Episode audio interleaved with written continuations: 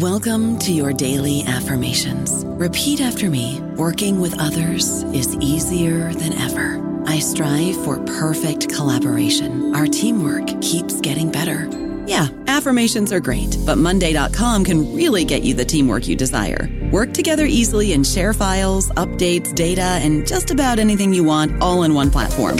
Affirm yes to start or tap the banner to go to Monday.com. Okay, round two. Name something that's not boring. A laundry? Ooh, a book club. Computer solitaire, huh? Ah, oh, sorry, we were looking for Chumba Casino. That's right. ChumbaCasino.com has over 100 casino style games. Join today and play for free for your chance to redeem some serious prizes. ChumbaCasino.com. No purchase necessary. Full prohibited by law. 18 plus terms and conditions apply. See website for details. Hello, everybody. This is Marshall Poe. I'm the editor of the New Books Network, and I'd like to tell you that we have a new and improved website. It has two new features that we think you'll love. One of them is a vastly improved search engine so that when you type in keywords, you'll get a bunch of episodes really quick. The other is the ability to create a listener account. And in that listener account, you can save episodes for later listening. So you can create a kind of listening list. We think these features are neat and we think you'll enjoy them. Please visit the site today. Welcome to the New Books Network. Hello, everyone. Welcome to another episode of New Books Network. This is your host, Morteza Hajizadeh from Critical Theory Channel. And today I'm honored to be speaking to two distinguished guests, Dr. Barbara Penner and Dr. Adrian Forty. Barbara Penner is a professor of architectural humanities at University College London, and uh, Dr. Adrian Forty is, uh, is an emeritus professor professor of the history of architecture at University College London, and they're here to talk with us about uh, a wonderful book they uh, co-edited called "Extinct: A Compendium of Obsolete Objects," a book with 85 illustrations and 85 uh, short articles about objects that have gone obsolete. Uh, Barbara and Adrian, welcome to New Books Network. Thank Hi. you. Hi. Mm-hmm. Uh, let's just start with the idea of the book. It's a fascinating idea, obsolete objects. And I was going through the when I was going through the book, I kind of felt nostalgic seeing some of them. So, can you tell us how the idea of this book came about? Do you want to answer that, Barbara? Sure, I, I can begin. So, Adrian and I were part of a larger European funded research project called Printing the Past. And this looked at how new notions of the past were negotiated and constructed through debates over architecture in the modern print media, so between the 18th and the 20th centuries.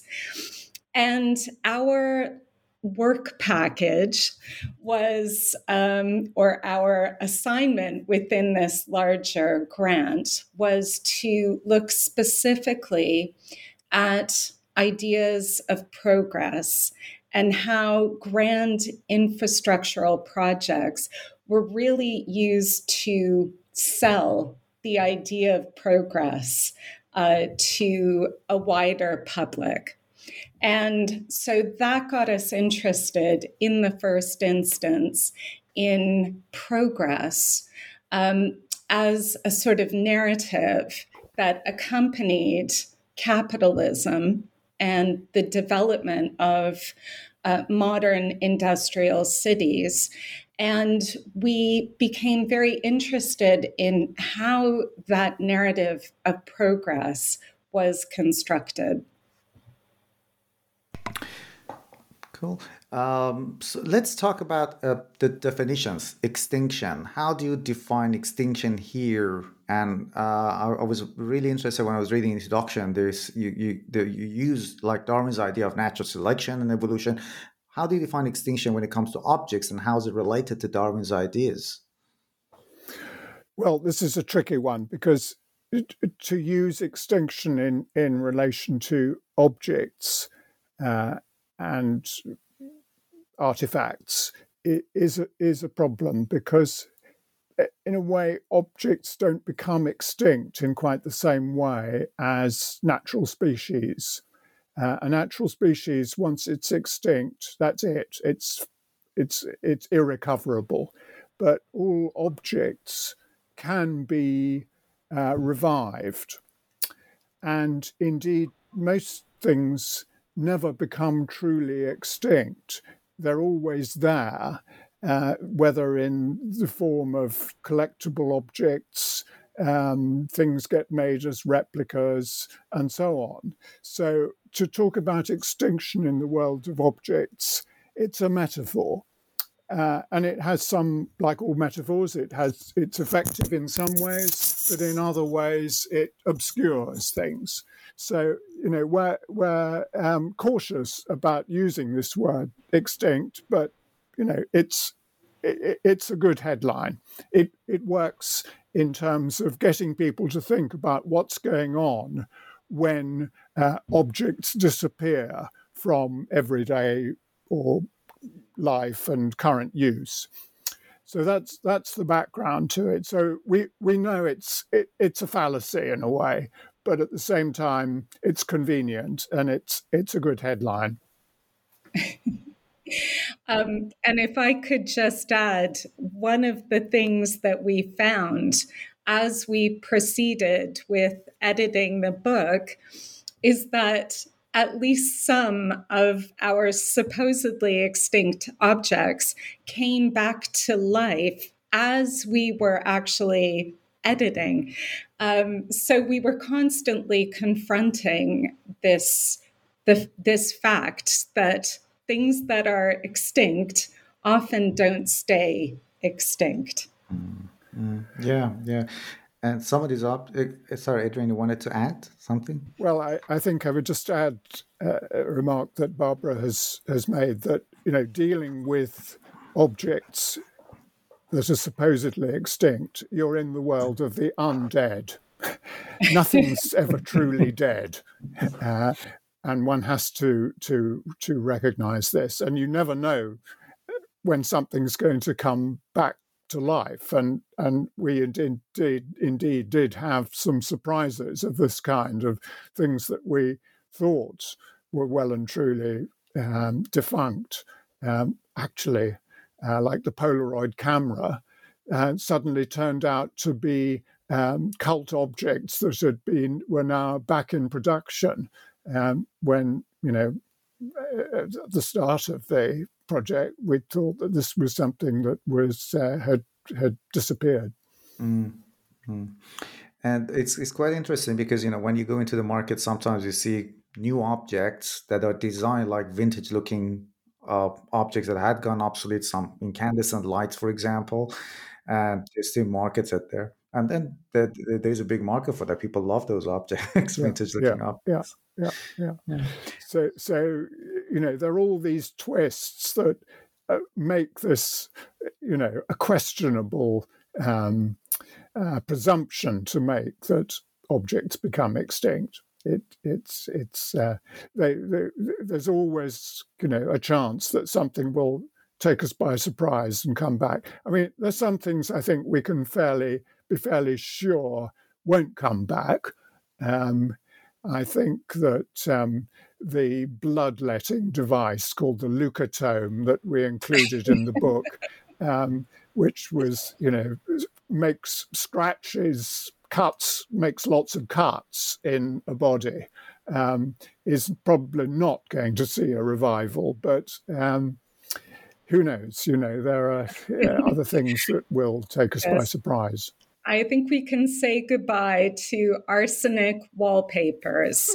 That would be the other one.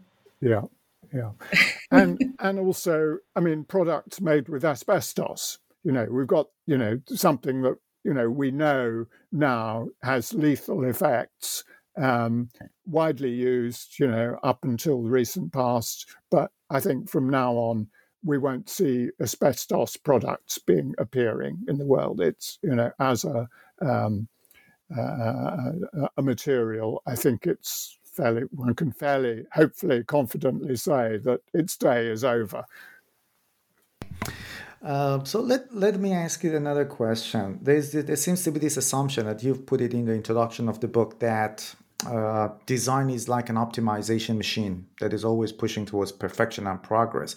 What is the issue with this Dar- with this with the application of this Darwinian idea to to artifacts and objects?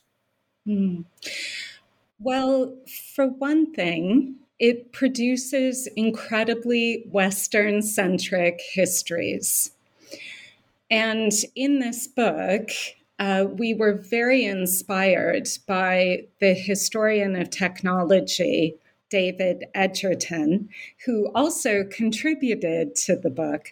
Um, but he wrote in 2006 a really wonderful book called The Shock of the Old. And in this book, he argues that historians really should aim to write user centered rather than innovation centered histories.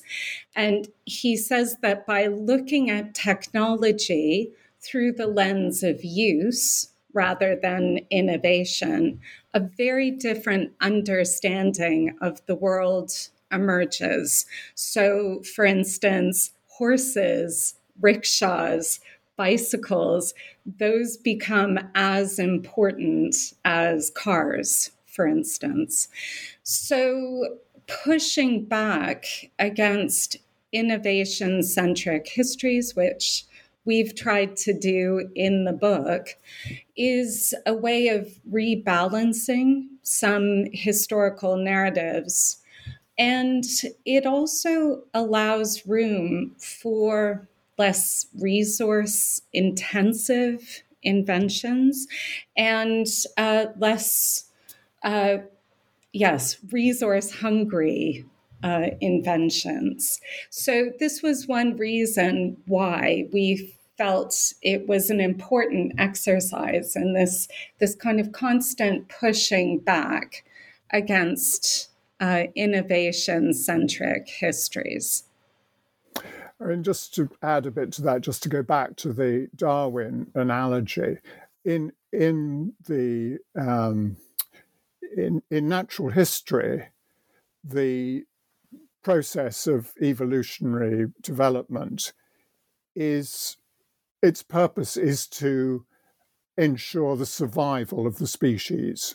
That's that that's all it's concerned with. It's not about as it were, progress. It doesn't have a destiny. There's no end, perfect end state in in natural history.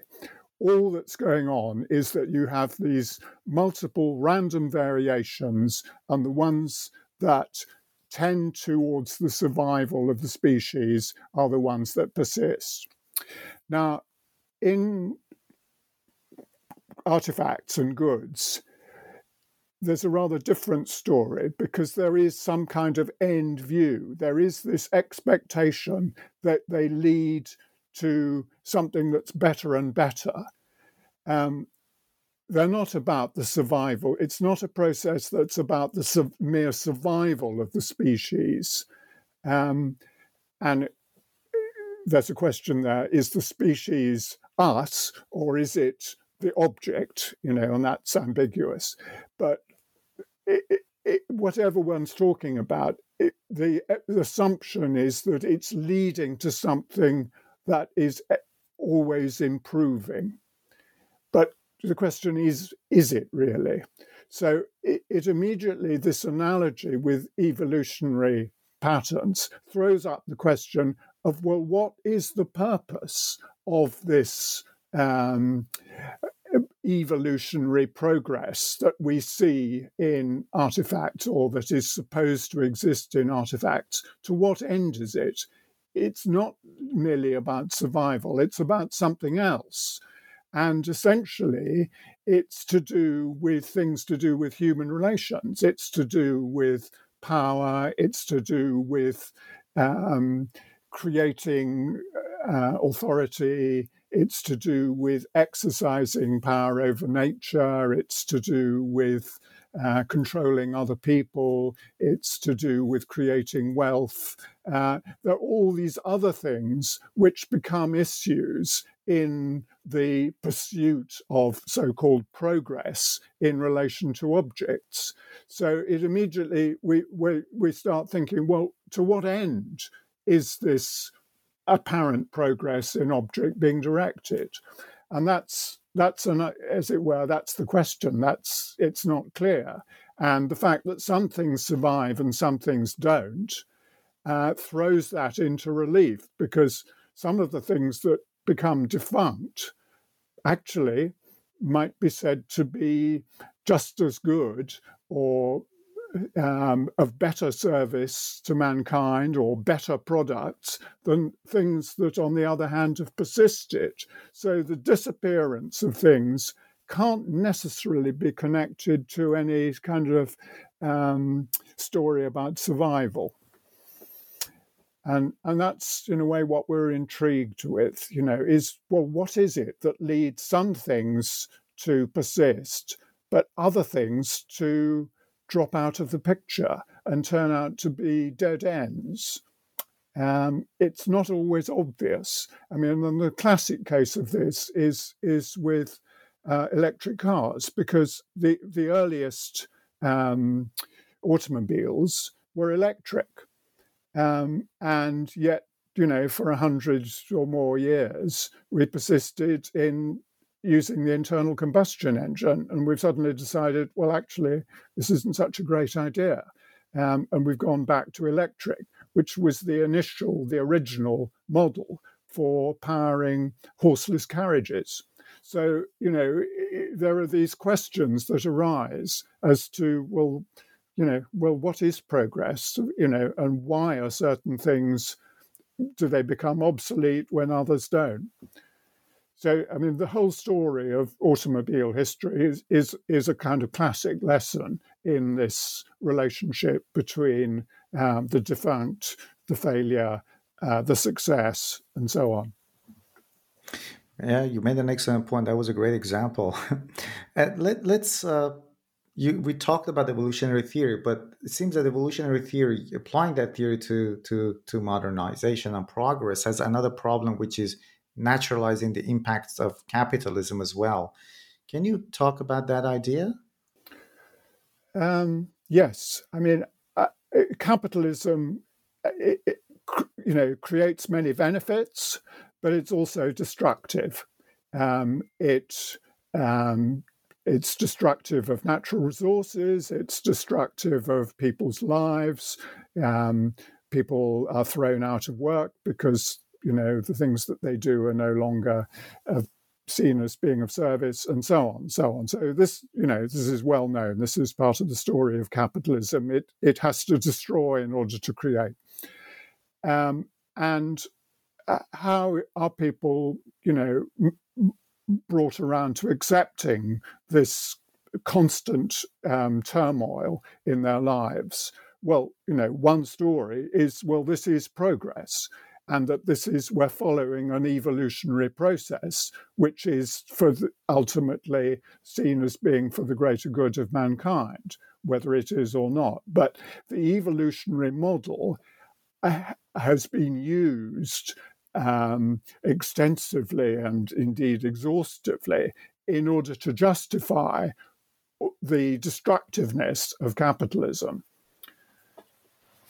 I think yes yeah. Yeah i that is um, exactly the premise that we were working from. So at the very beginning we were looking at all of these images of um, the construction of infrastructural systems in london. So we are looking at the um, construction of Joseph Bazalgette's great uh, sewerage system.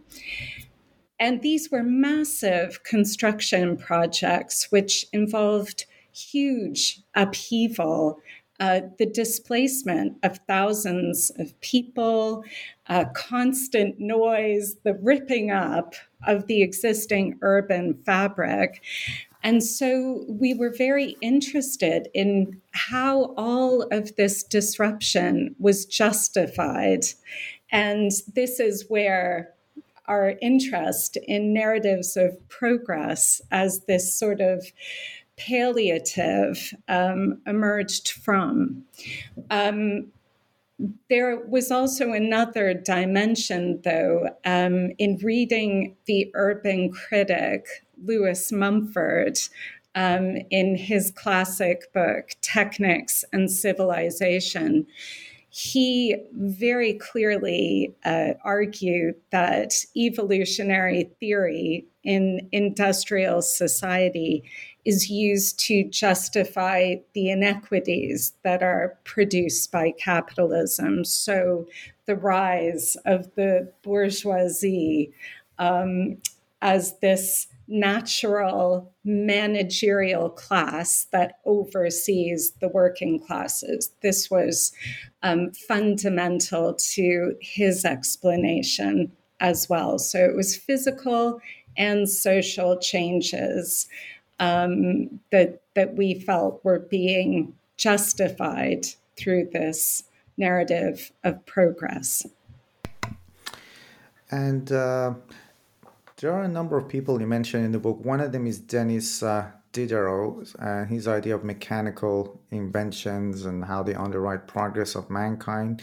So, can you talk about how technological developments were coupled with the ideas of perfectibility and they were all uh, depicted as a positive uh, force. Do you want to answer that, Barbara? Um, well, I think um, in terms of looking at precedents and in terms of historical figures who were important in terms of imprinting this idea of natural selection onto the physical world, onto the world of designed objects, or what Diderot called the mechanical arts.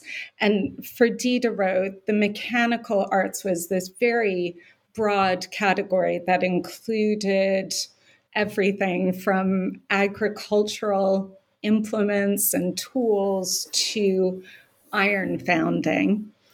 Um, but we felt that Diderot, in his encyclopedia, um, was a really key figure in terms of bringing this idea of uh, perfectibility into the mechanical world.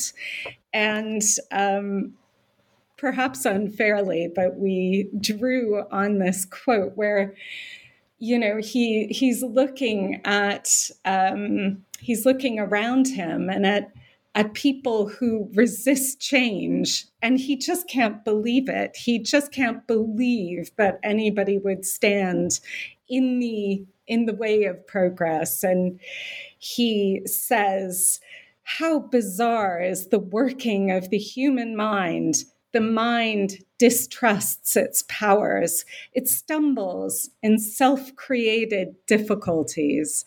And so he's, he's really working to establish this idea of progress in the mechanical arts as this kind of smooth, linear flow. Um, and if anybody seeks to question or resist that, they're sort of uh, um, obstructing or impeding the, this great flow of uh, mechanical advance. Um, so for us, I think he was an important figure um, in terms of establishing the narrative. But uh, he's only one example amongst any number of uh, you know 19th century encyclopedias, you know magazines of popular mechanics, you know the the whole kind of uh, production of knowledge throughout the 19th in well into the 20th century has been dedicated to this idea that we're always looking for progress, we're always looking for improvements, and that this is part of humankind's birth gift almost to assume that we're going to make things better. Uh, you know, so Diderot is a key figure in this, but almost anywhere you look, you'll you'll find evidence of this uh, idea yes. being played out. Maybe we should call him a key propagandist for yeah. the idea that we're tracing. Yeah, yeah I think that's right. Uh, there is another figure I'd like to pose the question to you, Adrian. Uh, Siegfried Giedion, uh, he had this book, Mechanization Takes Command, and uh, his idea, he believed that progress in design is equal to social progressiveness, but you're very critical of uh, his ideas. Can you tell us about him and how you criticize his ideas or why you disagree with him? Okay. Well, Siegfried Giedion was a Swiss uh, architectural historian and great um, promoter of modern architecture in the 1920s, 30s, 40s. Uh, and his his his most famous books are to do with architecture. But in the, um, the late 1940s, he published this very remarkable book called Mechanization Takes Command, which is really about the story of technology um, and to some extent design. And it, it, it's very ambivalent. You know, in some ways, he's very critical of the things that technology has done. And he, sees, you know, the mechanization of lots of processes as being something which um, has had quite adverse consequences as well as beneficial ones. So he's quite critical. But at the same time, there is embedded in this this expectation that things will have a, a, an inherent drive towards their own improvement. And the thing, the fallacy of it is that somehow it assumes that this is contained, as it were, within the genetics of the product, the object, whatever it is, that it has a, a natural drive towards its own self improvement. Now, this is nonsensical because you know objects don't have a genetic code within them. You know, it, everything happens by human agency. It's to do with what humans choose to do. But he believed that the natural course of events was to, to for designs to become more purified, as it were, that they had a destiny, which for him was the modernist agenda, you know, the purity of modern design that would lead to some a kind of final solution where you could say you'd arrived at the perfect object. And th- this is the problem in some of his accounts. He's, he's very, you know, although it's it's a wonderful book and it's it's really fascinating. You know, there's a whole long section on the history of sitting, of the way in which sitting devices, chairs, and so on have evolved over time, and with to what purpose and to what end It's full of insights, but at the same time, there is this uh, uh, belief that he has that there is a destiny there for uh, all objects, and this is this is the criticism that I would have of of the book. The thing that um, uh, now, anyway, makes it uh, something that we can't really accept for all the other insights in it. And if I may just add, Adrian was very critical to debunking that idea um, with his book, Objects of Desire, which came out in 1986 and is still very widely read um, as an alternative design history. And I see it maybe rightly or wrongly, Adrian, as a bit of a rejoinder to Giedion and a riposte or a challenge to this idea of the genetic perfectibility of objects. I, I would uh, agree with that. it was intentional. Yes. Um, there are there are like over 80 objects in the book So uh, we'll start with you, Adrian. You have written about three objects in this book. Can you tell us about one of them that is your favorite, and also tell us how you came up with the ideas of was there an organizing principle in choosing these objects? Right. Okay. Well, th- there are 85 objects in the book, and we we didn't have an agenda. We didn't have a, a list of objects when we started out. We simply approached uh, lots of people, over 100 people, we initially approached and asked them if they would like to contribute an object of their choosing. So the selection is, is a random one. Um, it's came the result of uh, our many contributors um, coming up with ideas of their own. Uh, when it came to writing my own contributions, uh, what I found myself doing was looking inside my desk drawer, and there uh, were all sorts of things which uh, were indeed obsolete, which no longer got used anymore. And amongst them, there was a slide rule and some old memorandum forms. Now, the memorandum is an object which uh, most people won't now know. Anyone over the age of 40, I should think, has no idea what this is. But it was it was a printed form uh, that was used for communication within organizations. That rather than writing a letter, you could follow this um, pro forma uh, means of, of communicating with other people or parts of an organization. Uh, and it, it, it, it was interesting because it turned out to have been a very particular invention in the early part of the 20th century, which was designed to streamline communication and cut out all the verbiage of traditional letter writing.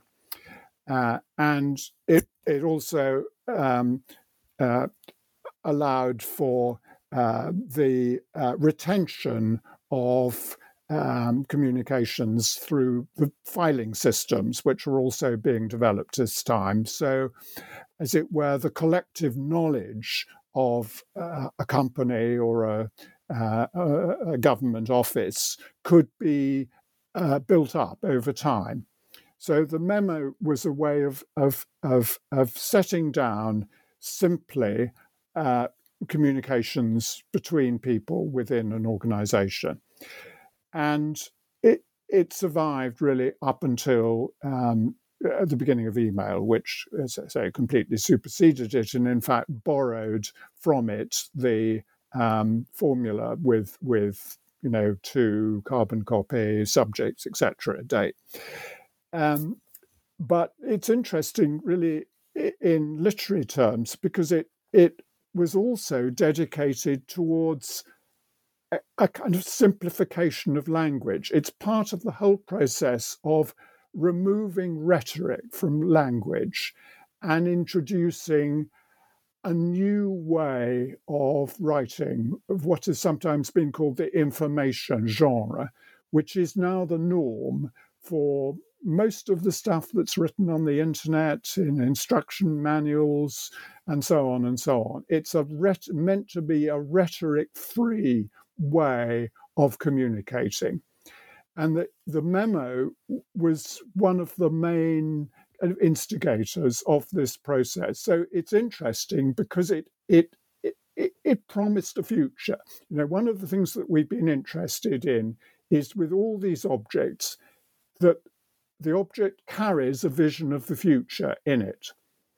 And this is very clear in the memo. The vision of the future is a rhetoric free uh, flow of communication.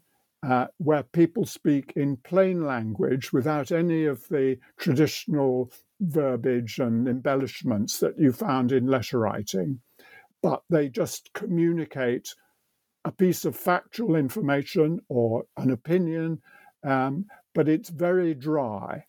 Uh, it doesn't need many adjectives. It's it's a straightforward, direct, factual communication, and it's this style of language which the memo was so instrumental in setting up, and seemed to me to make it interesting uh, as a, a, device to write about, um, and one which although it's disappeared from our lives, was in a sense very influential in forming our customary modes of communication. So that's uh, that's my story of the memo.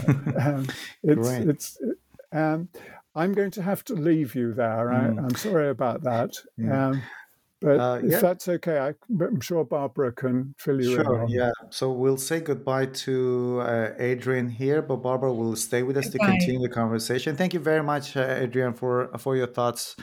Okay. Um, um, and speaking with us on New Books Network. Yeah, it was great Good. to hear Good. you talk through the book for me too. yeah. Well, for, you know, it's now a couple of years since we did this, so it's it's nice to go back to it and talk about it. I don't know about you, but I'm very busy and I don't have a lot of time to cook. That's why I subscribe to Factor. Eating better is easy with Factor's delicious, ready to eat meals. Every fresh, never frozen meal is chef crafted, dietitian approved, and ready to go in just two minutes. You'll have over 35 different options to choose from every week, including Calorie Smart, Protein Plus, and Keto. These are two minute meals. Factor meals are ready to eat and heat, so there's no prepping, cooking, or cleanup needed. They're flexible for your schedule. Get as much or as little as you need by choosing your meals every week. Factor is the perfect solution if you're looking for fast, premium options with no cooking required. Sign up and save. We've done the math, and this is important. Factor is less expensive than takeout, and every meal is dietitian approved to be nutritious and delicious. Head to factormeals.com slash NBN50 and use code NBN50 to get 50% off. That's code NBN50 at factormeals.com slash NBN50 to get 50% off. We'll continue the conversation with Barbara. Um, so, Barbara, can you uh, talk about this again? How, this evolutionary model of technological innovation was challenged, especially after the Second World War. What were some of the reasons? And uh, there's this author here, uh, Schumacher, if I'm pronouncing your name correctly, who wrote a book called Beautiful. Would be great if you could talk about this. Absolutely. I think the first thing to say is obviously the impact of World War II was devastating. I think that shook many people's faith um, and made people far more wary of the capacity of technologies to create destruction. Um, and, and so that shift itself was quite important. But in the post war period, we had the rise of mass consumerism. And it, along with uh, attendant phenomenon like planned obsolescence. And so people began to be far more concerned with the environmental impact of consumerism, the uh, consumerist model, which depended on constant innovation um, and generated a, a great deal of waste. Um, and the rise of plastics and cheap goods were obviously part of that story. So, environmentalism drove some of the critiques from the 1960s onwards. Um, in the 1970s and 1980s, we also saw things like the rise of feminism and uh, feminist design historians in that period began criticizing the prevailing model of writing history and its focus on the genius inventor, uh, who was almost always a male figure um, and the way that certain actors got written out of histories, the way that um, the agency of users, for instance, uh, was downplayed in histories. So that's a, a sort of context. There was many things happening, many currents and countercurrents. Um, and the whole model of technological innovation and progress was, was being questioned. Um, E.F. Schumacher was uh, an incredibly important voice in this. Um, he wrote a book in 1973 called Small is Beautiful. And he found himself, he was an economist, but he suddenly found himself the guru of the appropriate technology movement. And this was very much involved in uh, post colonial critiques. Um, and Schumacher, his specific criticism was of the way that technologies from advanced capitalist economies get imposed on less developed ones, mainly through development projects um, and, and uh, international aid programs. And he described this as a form of neo colonialism. So, applying certain modes of technologies to different contexts um, where it, it doesn't work as well. Um, and in the place of these technological solutions, he encouraged people to look to local, low cost, existing solutions or adapted solutions that didn't require Western interventions or uh, Western aid to implement. So it was also about self help, resilience, self reliance. Um, but this was very much um, a political critique as well, and a, an attempt to challenge this idea that somehow technological uh, progress and innovation flows in one direction. Um, it always flows from advanced capitalist societies to less advanced uh, less supposedly developed societies. Um, and uh, the, another question is uh, in the selection of these objects, um, why do you focus on interrupted developments rather than the ones that continue to work or enduring ones? Adrian touched on it, I think, um, in his discussion of the memo. And what we realized is that even when an object disappears uh, or becomes defunct or obsolete, um, it it still it often has these very complex afterlives. Um, so it leaves an imprint.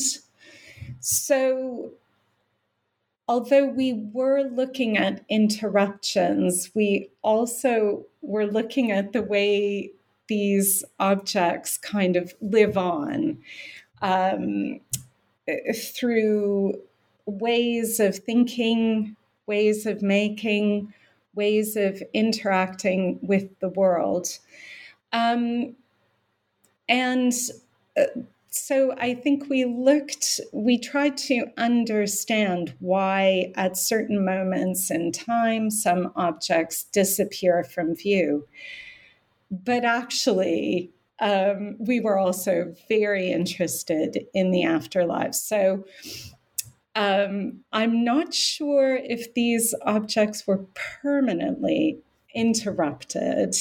Um, and actually, the most interesting stories in the book tended to involve those which continue to have influence even in the absence of the object.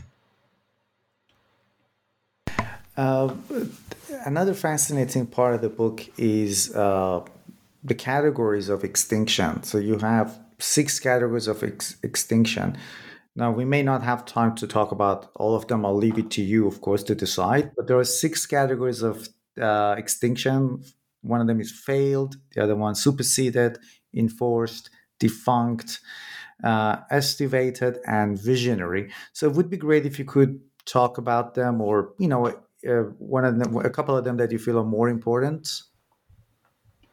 Certainly, we when we began, we were absolutely sure that failed would be one of the biggest categories. So when we speak of a failed object, we're uh, we have in mind something like Concorde, which spectacularly self destructs um, and almost immediately is taken out of circulation. Um, the Zeppelin would be another example here. And we thought that this would be the biggest category. The examples I've just given, Concorde, Zeppelin, these are obviously incredibly spectacular failures, um, and they leave a big public impact, or they have a great public impact. But actually, they're relatively rare it was far more common um, in the book to come across examples of enforced extinction. Um, and by that, we had in mind uh, objects that were taken out of circulation because of shifts in government policy or regulatory policies that insist on the phasing out of an object. So uh, we provocatively included ashtrays, for instance, as an example of an enforced extinction. We also had defunct, and those were objects that fell out of use for many reasons lack of consumer buy in, um, lack of investment, shifts in taste, shifts in fashion. Um, so, an example there would have been um, from David Edgerton. He uh, wrote about flying boats, which until the war were more common than land planes. But because of their dependence on large bodies of water, they became Im- impractical. They just simply couldn't um, continue to develop. Superseded referred to objects that were replaced by another technology or another material that supposedly performed the same function better. So it, it's a case of a supposedly superior technology replacing a supposedly inferior one. What was interesting there was that our contributors often contested that version of events. Uh, they often actually uh, became promoters of the superseded objects. So, an example there was the pneumatic postal system, uh, which was used to deliver thousands of letters and parcels across Paris. This was the particular example, but they existed across Europe and America and likely globally. Um, and they bypassed the above ground world and they worked fantastically well. Um, but nowadays, with the rise of email and electronic communication, uh, pneumatic postal systems have largely been retired. Uh, estivated objects referred to objects that had gone dormant but came back to life. Um, and they often come to life with some sort of material adaptation in order to better suit current circumstances. Um, in some cases, uh, technologies have sort of caught up with the ambition of the object and they become viable in a way that they weren't. Actually, the Zeppelin is another example there of an objects, something that, that failed in the 1920s, but it's now being crowdfunded back into life uh, and is being touted as a possible solution for um, the environmental crisis um, because it's a, a sort of less polluting way to travel. And then finally, visionary objects. Um, and these were objects that, again, perhaps never went into mass production, but they were always there as propositions and they contained within themselves a sort of roadmap for a different kind of future. Um, and again, they they were ways of mapping or shaping, or in some cases, interrupting the future. Um, we had some very fun visionary objects, very propositional. Um, and one of our favorites was contributed by Ben Nicholson, uh, and it was Edison's anti gravitation underclothing. Uh, never an entirely serious proposition, but it was this idea that people could sort of uh, float uh, by wearing these anti gravitational uh, pieces of underwear, and they could propel themselves uh, through the air and, and, float through the air. And it was an entirely absurd uh, sort of invention, but it was poking fun of the figure of Thomas Edison this idea of the genius inventor who can solve all problems. Um, and we thought it was still relevant because of the way in which our society um, still places its faith in these uh, figures to solve the world's problems. So, Elon Musk, or Bill Gates would probably be the equivalent to Thomas Edison today. Um, but we like the way it sort of poked fun of um, some of the rhetoric surrounding these inventors. Um, so yes. Yeah, and you have uh, you have a number of you have I guess you have three articles in this book, three objects so I'll leave it to you which one or ones you want to talk about. Uh, there's cycle, uh, Cyclograph, Manchester Pail System, and Dolly Vardens. So, well, the, I would like to talk about the Manchester Pail System. That's actually um, the same as the Dolly Vardens. Um, and I can explain that actually. But the reason I chose the Manchester Pail system, I should probably explain first what it is. It was a sanitation system that got rolled out in Manchester in the second half of the 19th century. And the crucial thing to note about this system is that it was a dry system. So instead of flushing waste away in water, so instead of using a water closet, Um, the pail system had people dispose of their excrement in pails, and these pails would be sealed up and collected once a week by Manchester city workers who would haul them off to a depot.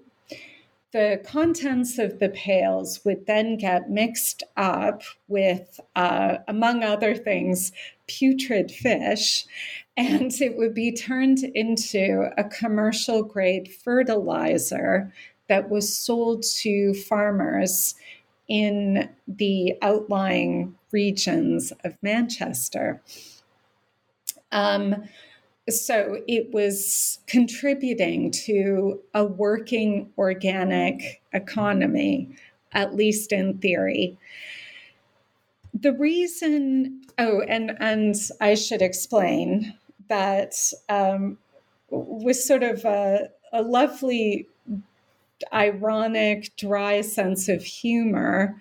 Uh, people in Manchester used to refer to the Pails as Dolly Vardens.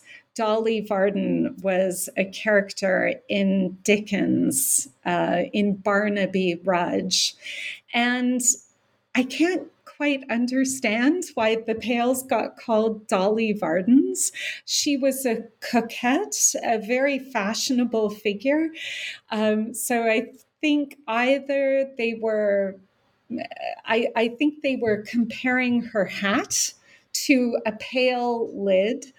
Um, but anyway, I, I, the reason I think um,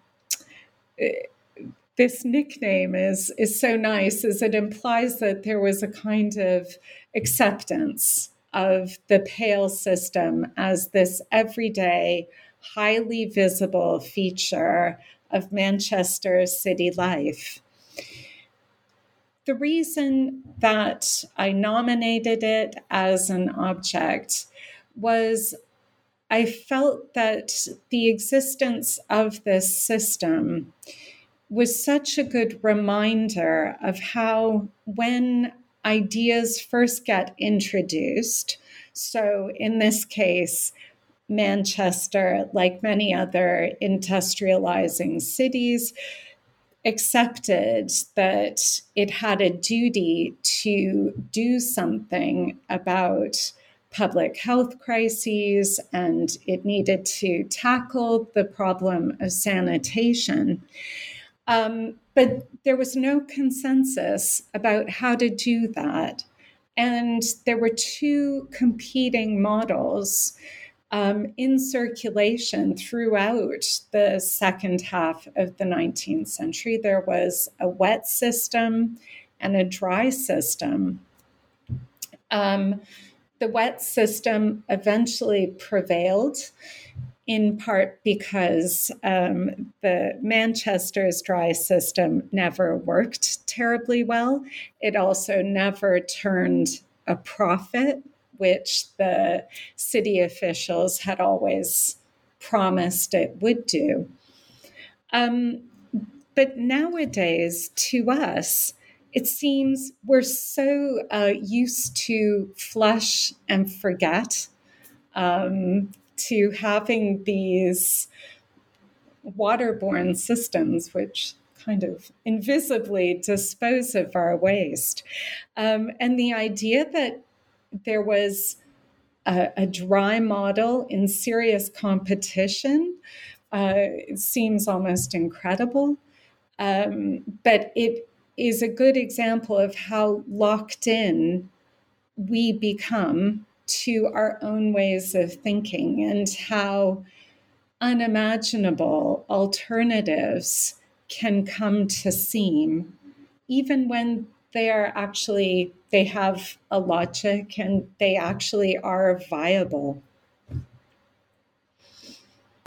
Barbara, I thank you very much for uh, taking the time to speak with us on New Books Network. And I and I can't really emphasize how great this book is. It's so easy to read, and I guess it's one of those books you can leave on the coffee table for guests to come to. You can just browse through the books. And I've been showing this book to some of my friends here, and they go through the book, and some of them, my colleagues, actually recognize some of the objects from did they have had in their parents' place.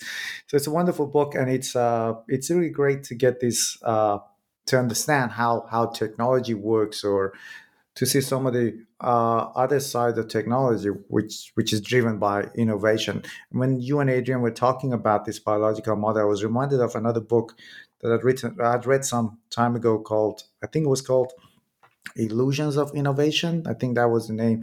So the whole idea was that we're all in this, you know, data-driven economy. We're all driven by the idea of innovation and entrepreneurship, but uh, I guess in the past maybe five decades, there have been very, very few inventions that have been really life changing. Uh, most of it have just been, as human, you also mentioned, they're driven by, by, by profit and capitalism, uh, creating objects that uh, have not really any maybe functionality or use in our lives. But anyway, I'm just talking. Anyway, thank you very much for yeah. If I, I was any... just going to say, um, I know we're wrapping up, but I think that is also a, a really important point uh, on which to end, which is that there's something so grandiose about this narrative of progress. Um, and often the, and this is again David Edgerton's point, that many of the most important inventions are very humble, very modest.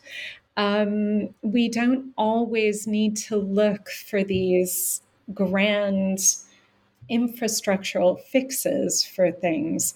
Often, the solution to our problems, our environmental, social problems, can be, first of all, right in front of us already. Um, and, and they can be surprisingly humble. Um, so that was also definitely a theme within the book, and I'm happy it made you think of that. Thank you very much, Barbara. Thank you.